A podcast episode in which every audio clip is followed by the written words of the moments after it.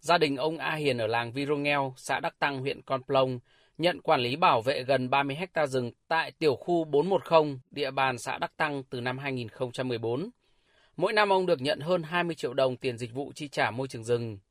Ông A Hiền chia sẻ, số tiền nhận hàng năm gia đình dành một ít chi tiêu sinh hoạt, còn lại tích cóp mua trâu về chăn nuôi phát triển kinh tế. Sau nhiều năm, gia đình đã nhân được đàn hơn 30 con trị giá trên 400 triệu đồng. Mới đây, ông bán bớt một nửa để dồn vào xây ngôi nhà rộng gần 90 mét vuông, trị giá 250 triệu đồng. Từ chỗ là hộ nghèo, hiện gia đình đã vươn lên thành hộ khá giả, xây được nhà khang trang, có tiền nuôi con ăn học và đóng góp các khoản xây dựng các công trình công cộng trong làng. Ông A Hiền phấn khởi cho biết. Và cái số tiền đấy là đa số về làm gia đình, làm kinh tế là mua trâu để nuôi. Hiện tại à, 16 con. Nhà mình thấy trâu cũng phát triển tốt. Nè. Bà con ở đây là cái tiền dịch vụ môi trường rừng á, là người ta chích để đầu tư để sản xuất này. Thứ hai là người ta đầu tư để sửa chữa lại cái đường rồi À, cái, cái ống nước rồi sạch để, để dùng để uống trồng các loại cây cây xung quanh bản. Đắc Tăng là xã vùng núi đặc biệt khó khăn của huyện Con Plong. Toàn xã có 476 hộ với 1.780 khẩu, khoảng 98% là đồng bào Xê Đăng. Tỷ lệ hộ nghèo của xã trước đây luôn ở mức cao. Hiện xã có khoảng 100 hộ thuộc hai thôn Virongel và Đắc Bro, nhận quản lý bảo vệ hơn 10.000 hecta rừng. Theo ông Nguyễn Văn Bảy, Phó Chủ tịch Ủy ban Nhân dân xã, khi nhận quản lý bảo vệ rừng, người dân được tham gia các buổi tập huấn, tuyên truyền từ Quỹ Bảo vệ và Phát triển rừng tỉnh Con Tum. Qua đó nhận thức của người dân được nâng lên, không còn xảy ra tình trạng phá rừng, khai thác gỗ trái phép, lấn chiếm đất rừng làm nương rẫy. Khi được nhận tiền chi trả dịch vụ môi trường rừng, cũng đã giúp bà con có động lực để quản lý, bảo vệ rừng, thường xuyên đi kiểm tra diện tích rừng được giao khoán. Ngoài ra, bà con đã sử dụng hiệu quả tiền dịch vụ môi trường rừng vào đầu tư sản xuất, giúp tỷ lệ hộ nghèo của xã giảm theo từng năm, hiện ở mức dưới 30%. Ông Nguyễn Văn Bảy nói. Trong những năm qua thì bà con trên địa bàn à, xã Đắc Tăng thì cũng quản lý cũng rất là tốt.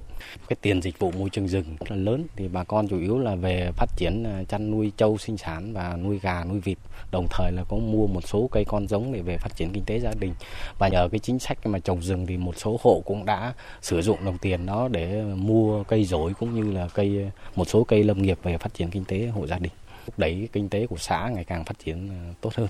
Toàn tỉnh Con Tum hiện có 3.335 hộ, 62 cộng đồng dân cư và 107 chủ rừng là các công ty lâm nghiệp, ủy ban nhân dân các xã tham gia nhận khoán quản lý và bảo vệ trên 378.200 ha rừng.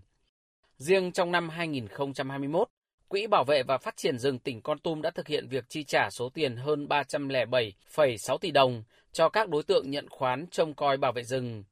Mỗi hộ bình quân nhận được hơn 10 triệu đồng trên năm và cộng đồng dân cư là hơn 90 triệu đồng trên năm. Ông Nguyễn Văn Nam, Phó Chi cục trưởng Chi cục Kiểm lâm tỉnh Con Tum cho biết, Con Tum là tỉnh nghèo và nguồn thu từ dịch vụ môi trường rừng đã giúp các chủ rừng có điều kiện duy trì hoạt động trong bối cảnh khó khăn hiện nay. Các hộ gia đình có nguồn thu cải thiện sinh kế, xóa đói giảm nghèo, qua đó huy động được đông đảo nhân dân tham gia bảo vệ rừng.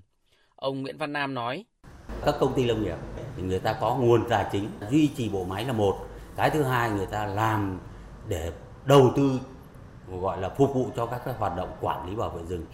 Thế và người dân có nguồn thu chi trả dịch vụ môi trường rừng. Nếu chính sách này tiếp tục duy trì thì tôi nghĩ rằng là nó sẽ đem lại những cái lợi ích nó thiết thực hơn nữa và cái tỷ lệ mà che phủ sẽ cao hơn. Thực tế cho thấy, chính sách chi trả dịch vụ môi trường rừng ở Con Tum hơn một thập kỷ qua đã mang lại lợi ích kép cho bên sử dụng dịch vụ môi trường rừng và bên cung ứng rừng. Chủ rừng có thêm điều kiện duy trì hoạt động, người dân cũng có điều kiện cải thiện sinh kế, góp phần xóa đói giảm nghèo. Những cánh rừng bạt ngàn ở Con Tum được giữ vững, độ che phủ rừng ngày càng được nâng lên.